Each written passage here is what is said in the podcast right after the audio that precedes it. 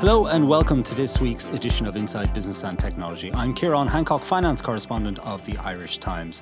This week we're going to discuss Johnny Ronan's likely exit from NAMA and return to the Irish property market, and a report commissioned by the Irish Hotels Federation on debt levels within the industry. I'm joined by the Irish Times business editor John McManus and economist Alan Ahearne, who authored the report on the hotel sector for the industry. Alan is professor and head of economics at NUI Galway and is a current advisor with the strategy, practice and review department of the International Monetary Fund. He is also a member of the Central Bank of Ireland's Commission. Alan, let's begin with you and your report on the hotel sector. Let's start by just putting the sector itself into context, if you like. How many hotels are we talking about? How many staff do they employ? What kind of contribution do they make to the economy? Well, there's about 835 hotels in Ireland at the moment. It's an important sector. If you take the wider tourism sector, you're probably talking about close to 200,000 jobs. Tourism probably adds somewhere between 5.5 and 6 billion to the economy every year. And the hotel sector is an important part of that sector. And it's tourism is a sector that's been growing. It's created probably about 17,000-18,000 jobs over the past couple of years. So it's something like out of every 4 new jobs that's been created over the last 2 years has come from the tourism sector. So it's a very important sector in terms of the recovery of the Irish economy. And your report shows that the level of indebtedness in the sector was €6.7 billion Euro at the end of 2012. It's a staggering sum. How did the sector ever become so indebted? It was 6.7 billion of debt at the end of 2011. Now that's come down a bit to about 5.3 billion at the end of 2013. And the way that the sector becomes so indebted is that, like many other parts of the Irish economy, during the boom years there was a huge expansion. A lot of new hotels were built. Current hotels that were there expanded, and all this was done by borrowing more. It was debt-led growth. And that seemed like it was sustainable in the go-go years when there was big profits being earned, but then the bubble burst as it did in the housing market, and the hotel sector was left with just far too much debt. And of course, at the same time, business declined because there was fewer tourists coming in, and a big hit came from the fact that the people in Ireland just didn't have the disposable income to be spending in hotels as they did in the 2003-2006 period. So all that meant that the hotels were left in a position where their balance sheets were really messed up. And you're suggesting that we probably need a further reduction of about 1.4 billion euro for the industry to become sustainable again. How do we get to that situation? Well, what's needed is the balance sheets that need to be fixed, and yes, some are in the region of about 1.5 billion of an adjustment is needed, and the key to that will be getting new equity investment into the hotels, and that new equity can in part be used to pay down some of the debt that's there, and we are seeing new equity coming in parts of the hotel sector. We've all read about the international investors buying some of the high-profile hotels, particularly in Dublin. The trouble is trying to get new equity investment, trying to get buyers into what's known as the Tier 3 hotels, and that's really the hotels outside of Dublin and perhaps Cork and Galway City, and that's where the difficulty is. That's where the market failure is at the moment. So what's happening is that banks are foreclosing on troubled, stressed borrowers. Receivers are ending up with the hotels. Normally what you'd expect to happen, if you look at other countries that have gone through these cycles, the receivers then fairly quickly sell on these hotels or these assets at lower prices to a new buyer, and the new buyer is able to get on with business. But that's not happening in Ireland. The receivers are stuck with these hotels. They're not able to find any buyers, at least outside of the main cities, and that's gumming up the recovery process. And this debt reduction presumably means debt write-off by the banks, which isn't particularly good news for taxpayers, is it? The banks are taking losses and have taken losses on these loans. A lot of the losses accrued not to Irish banks at all, actually. So it's certainly not good for British taxpayers, because there's huge losses have been suffered by Bank of Scotland, Bank of Scotland Ireland. So it's not a case of debt write-offs when you have a bankrupt borrower the bank is taking the premises, taking the hotel from them, and then is trying to sell them off. And of course, that is a hit for the bank, but that asset, that hotel, needs to get back into circulation. Somebody needs to buy it, because if not, it would close down. And if it's a viable hotel, that is a hotel that on a day-to-day basis can turn a profit. Not enough profit to service the debt, but at least can turn a profit. Well, that's a hotel that should stay in business, because it employs people and it's adding to the domestic economy. So that it would be inefficient to close that hotel. It just needs to be sold on to somebody else at a lower price. And yet we've quite a bit of competition at the minute for certain hotel assets, haven't we? I mean, if you look in Port Marnock, for example, there was a guide price of 20 million on that hotel, and it sold for 30 million. The Pierce Hotel in Dublin had a guide price of 9 million euros, sold for more than 14 million euro to Dalata. And Dalata itself went public on the stock market recently, raising 265 million euro that it plans to spend on hotel assets, primarily in Ireland. So there is strong interest in Irish hotels. Well, there certainly is in Dublin. There's no doubt about that. Things are flying. And it was not surprising. In fact, I wrote a report about this a couple of years ago predicting that there would be a lot of international interest in hotels in Dublin. Because what you've seen is that a lot more tourists in Ireland. Tourist numbers are up steeply over the last 2 years. And I mean, for guys down the country like me coming up to trying to get a room in Dublin, it's hard to get a room and they're expensive. So the hotels in Dublin City are able to push up the rates that go straight through to the profits. So things are looking good in the hotel sector in Dublin City. In fact, there's reports coming out saying that Dublin City might need another 2,000 bedrooms over the next few years. So things are fine in Dublin City on the hotel front, and therefore that's attracting a lot of international investment as predicted. The problem is it's a very, very different story when you get outside of Dublin, outside of the main cities. There you have hotels that are still struggling. You have lots of viable hotels, but they don't attract international investors. Too small. But the trophy assets are still selling well outside Dublin, aren't they? I mean, if you look at Doonbeg with Donald Trump, if you look at Mount Juliet, bought by Brehan Capital, Park Nasilla's taken over by some rich individuals there recently as well. That's right. Those are high profile, or what some people call trophy hotels outside of Dublin, and again they will attract investors, no problem there. But it's what people refer to as the tier 3 hotels, and they're the smaller hotels outside of the main cities. That's where the difficulty is in getting new investment, and they account for almost 2 out of every 3 hotels in terms of number of rooms. 64% of the hotel rooms are in those areas, and it's those hotels that will not attract the Donald Trumps, and so we have a real problem with them. Now, you floated the idea of the new Irish Strategic Investment Fund making about 100 million available for properties that are viable but currently undercapitalised. How would that work? So the way it would work is that you might have, let's say, a manager of a hotel someplace who knows the business, who would might be working in Dublin and would like to go back to some small town in the west of Ireland because there's some hotel that's in the hands of the receiver. Unfortunately, that manager who could run that hotel really well and make a thriving business out of it can't get enough capital, enough of a down payment to be able to buy that hotel. That's where the shortage is. Shortage of equity capital. So the way this would work is that hotelier could apply to this new fund and borrow money from the fund, and that would serve as the equity that would be used to purchase the hotel along with a bank loan.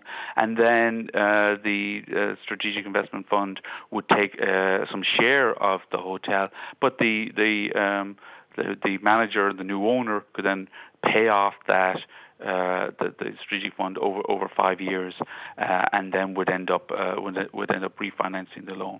So it's a way of providing equity into potential buyers, people who would be interested and could run really well these small hotels. And Alan, where would you stand on the VAT break that hotels have been enjoying over the past few years? I think it's costing the Exchequer something like 350 million euro a year, but it was extended in the last budget. Are you in favour of it? I haven't done any study on that, so I don't have anything to say on it. Okay, all right. Alan, thank you for joining us. Stay with us because we'd like to get your thoughts on our next topic, which is Johnny Ronan. He was the poster boy of the property boom in the Celtic Tiger years, and he was also one half of the partnership behind Treasury Holdings, one of Ireland's biggest developers. On Wednesday, the Irish Times commercial property editor Jack Fagan reported that Ronan is about to get back into business in Ireland by acquiring a site beside the Burlington Hotel for €40.5 million with a UK partner called Development Securities. Ronan is also reported to be close to exiting NAMA by repaying his €400 million in loans in full, and I should say that NAMA has declined to comment on this. John McManus, business editor of the Irish Times, if I could start with you on this topic. It would mark quite a comeback for Ronan, especially given the size of his loans when the economy crashed in 2008. Absolutely. I mean, I think if somebody had said to you in 2009, 2010, when NAMA was being constructed, that Johnny Ronan would go into it, not only would he go into it, he'd be coming out of it 5 years later and have $40 million to spend on fresh assets, you'd say you would have been pretty surprised. You wouldn't have thought that's how it was going to work. And because at the time, the Taoiseach and the Finance Minister, Brian Cowen and Brian Lenihan, went to great lengths to say that what NAMA was not going to be was a bailout for developers, that they would have to repay every single penny they owed before they would be allowed exit, and they would be pursued to the ends of the earth and so on and so forth. And what we're just not sure about, what's not clear, is whether Ronan has been pursued to the ends of the earth or not. As we understand it, he still owes NAMA $400 million, but somehow he's managed to find $40 million to put down for a new office block. And NAMA, given it's a very sort of secretive way of operating, we do not know what arrangement they've come to with Ronan. But they would cite commercial confidentiality, as any bank would have with a customer. Well, the commercial sensitivity gets you so far, but the public interest is also a very, very important issue, particularly given that it's the taxpayer who's behind all of this. And I'm not sure that there's a balance to be struck, but the balance always seems to favour the NAMA itself and its clients rather than the taxpayer. We have a situation where Baron McNamara is reportedly poised to re-enter the construction market here after going through bankruptcy in the UK. Michael O'Flynn in Cork has had his loans transferred out of NAMA to a private equity buyer at a substantial discount. And of course now we've Ronan, it seems, poised to return, even though taxpayers had to take a hit on the loans issued to his company Treasury Holdings. There's several sharp intakes of breath, I think, for people to take there in respect of that. But, you know, is that just not the way it has to be? Well, I think you can draw a distinction, if you like, between Michael O'Flynn in that he was very cooperative. He was cooperated with NAMA. He did everything they asked of him, and then in the end, his loans were bought out by a third party, a US fund, and it's up to them now to reach an agreement with Michael O'Flynn as to what interest he has in the business in the future. And one expects he will have one, and he'll have to be incentivised to continue. And you could argue that's reasonably fair in that O'Flynn cooperated with NAMA, and now he's got a chance to still have some skin in the game. And NAMA got what it could for all his assets. With what Johnny Ronan seems proposing is it's a little more complicated. He owes $400 million. He says he's going to dispose of some assets, and then the rest of that will be taken out by Development Capital, a UK-listed fund that we don't know very much about. And should we care, though? I mean, if we get the original sum back, and this is the par value, this is what the loans would have issued to Johnny Ronan in the first place, the circa €400 million. If he manages in some way or other to cobble together the money to give to NAMA to repay those loans, should we care where it comes from or how he goes about it? Well, I don't think we can care, because I think the legislation does say that if you repay all your debts, that's it. You're free of NAMA. But I think what people want to see is people will want clarity about two things, I suppose. One is that actually what's happened, and what will the residual amount taken out by Development Capital, what price is paid for that, and will Ronan then have an interest in what Development Capital do? And then the other thing I suppose that people will stick in people's throats is the fact that he was a very, very uncooperative borrower in his other guise as Treasury Holdings, who had to be chased through the courts in a very expensive litigation. Yeah, Alan Ahearne, I might bring you in on this point because you were an advisor to the late Finance Minister Brian Lenihan from, I think it was March 2009 to March 2011, a time when the NAMA legislation was framed and NAMA itself was established. Take up the transparency issue that John has raised. Was that a flaw in the legislation, the fact that we never seem to get any details about the debtors or the kind of deals that NAMA does with these debtors? No, I don't think so. I mean, NAM in many ways is transparent. I think they're hauled in front of Dáil committees regularly every few months by all accounts. Lots of publications coming in. I guess we don't have sort of nitty-gritty about individual transactions with individual borrowers. But then we don't have that with the banks either. I mean, we can't, journalists can't ring up a bank and ask them about a small business in Galway and how much is a loan on that. They can't ask about an individual mortgage holder, how much do they owe, what is their income, is the bank doing a deal with them, anything like that. So that's just not. It's not. But we're talking about extraordinary. We're talking about extraordinary sums in the case of these debtors. There's extraordinary sums in terms of mortgage financing out there is much bigger than there is in terms of NAMA. So when you have lenders. They have an obligation not to discuss the details with the borrowers, and that was true with NAMA when the stuff transferred. It transferred from banks. Well, the banks have obligations to NAMA, and NAMA took on those obligations. So it may be frustrating. We'd like to know all the sort of juicy details about individual borrowers, but that's just it's not possible. And I think reasonably so. But it is right that NAMA is held accountable, and there was lots of stuff put in the legislation to hold it accountable. But Alan, I mean, you were there at the time, and people were adamant in government that NAMA was not going to be a bailout for builders, and it has been a bailout for some builders. I mean, Johnny Ronan, if he pays all his $400 million back, it won't be a bailout. But others, such as Michael O'Flynn. They've exited NAMA now. They will have an ongoing interest in their business, and the NAMA might have got back what it paid for the loans from the banks, but the initial amount of money that was written off by the banks when they transferred their loans into NAMA, that money is gone, and that's been met by the taxpayer through the recapitalisation. So it's in effect a bailout, and the lack of transparency around that is a breach of faith, if nothing else. No, it's not a bailout. No, I mean, it's true that NAMA bought loans at discounts from the banks, and that meant the banks had big losses. NAMA didn't create those losses. The losses were made when the banks lent out that money. But the creation of NAMA amounts to a bailout. You know, it would be. I think there will come a time where. You know, somebody will invent a machine that can get blood from a stone. I think that will probably happen at some stage. But we don't have one now. NAMA doesn't have one. The banks don't have that.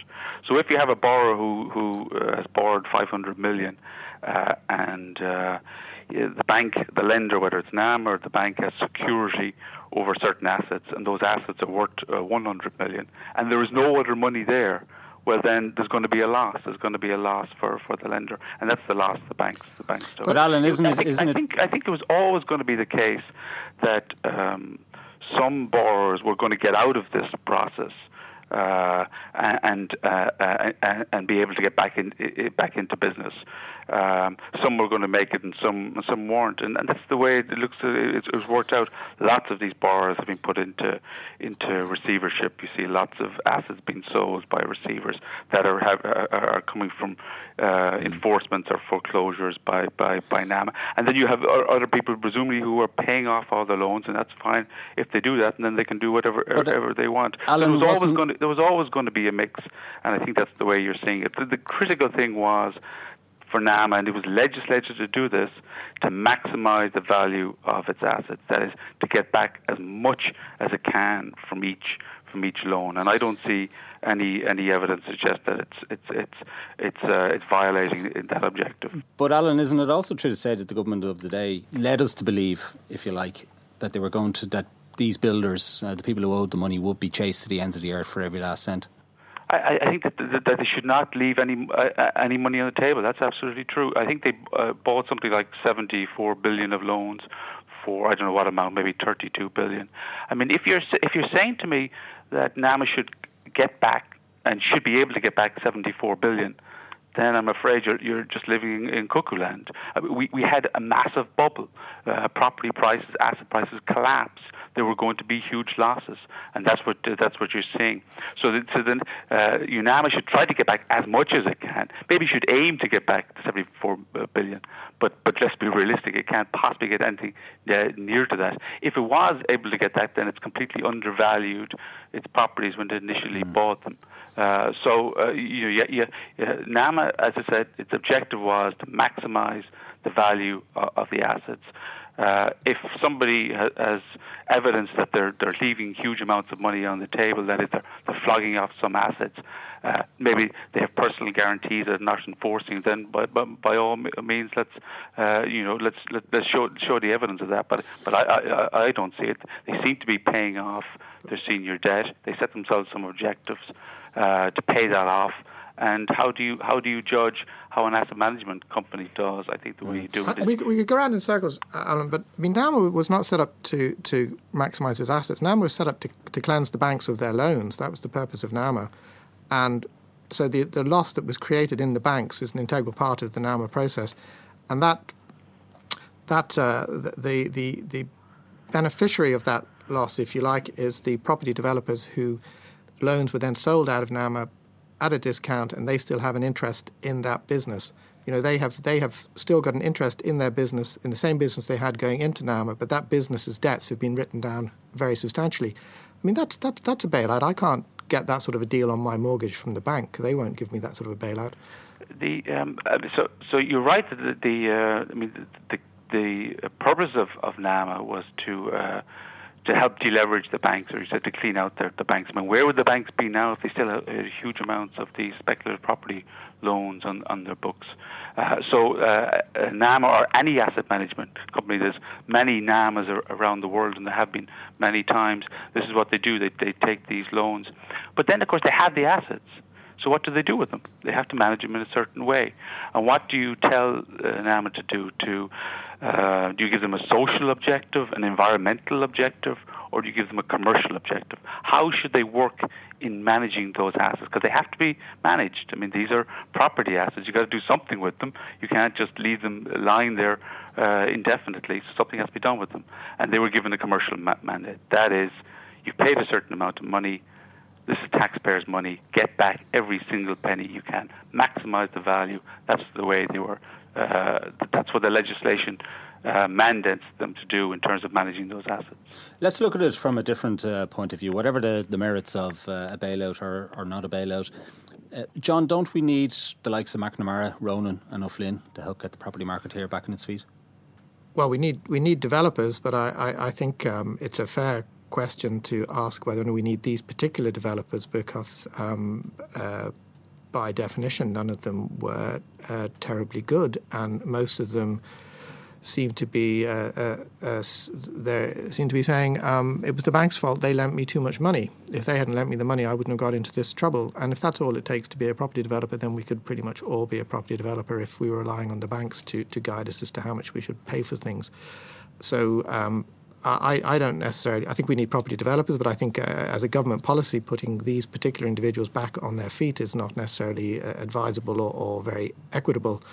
And if there's money to be made in property development in Ireland, the money will come. There's plenty of big international property development companies with much better records than these individuals, who no doubt could develop properties here. Alan, your thoughts on that? I mean, I agree with John that we need people to build houses. We have a huge shortage of houses, particularly in Dublin. And the smallest builders building one or two houses they're not going to fix it. We've got to be building at a fairly large scale. I couldn't care less who builds them as long as somebody builds them. I don't know if it's government policy to have these particular individuals coming back out building them. A person, if he has borrowed a lot of money during the boom years, and if they repay all that money to NAMA or to one of the banks, well, then nobody can stop them going back into. Yeah, and clearly in the case of McNamara, he's gone through a bankruptcy process in the UK, so and he's come out the other side clean, if you like. So yeah, I don't think anybody's putting their arms around them and saying, well, these people are going to rely on. But if you have people who have gone through that process or repay all their loans, and if they're builders, if that's their business, well, then let them off and let them build houses where we need them. They're not terribly good builders, though, are they? I don't know. I can't judge that. Well, come on. NAMA, I think, is the setting up of NAMA is proof of that, isn't it? We had a huge boom and bust, you're right, and developers were part of that, banks were part of that, some people say the media were part of that, and there's many other players who played a role. Alan, 5 years on, do you think NAMA has delivered on what it was supposed to do originally? It has, yeah, undoubtedly. It was set up to deleverage the banks. It has done that. In terms of managing its assets, it seems to be... It bought the loan by issuing NAMA bonds, and if those bonds are not paid off, they will convert and become part of the national debt. So we need NAMA to pay off all those bonds before that happens. But these from the statements by Frank Daly, they seem to be on track to repay all that. It looks like NAMA might be wound down in the next couple of years. I mean, is that wise, given that the Irish economy is recovering now, prices are recovering and so on? Will we get the best value for taxpayers by a hurried wind down? I mean, that's a judgment call for them. There is an extraordinary international appetite for Irish assets.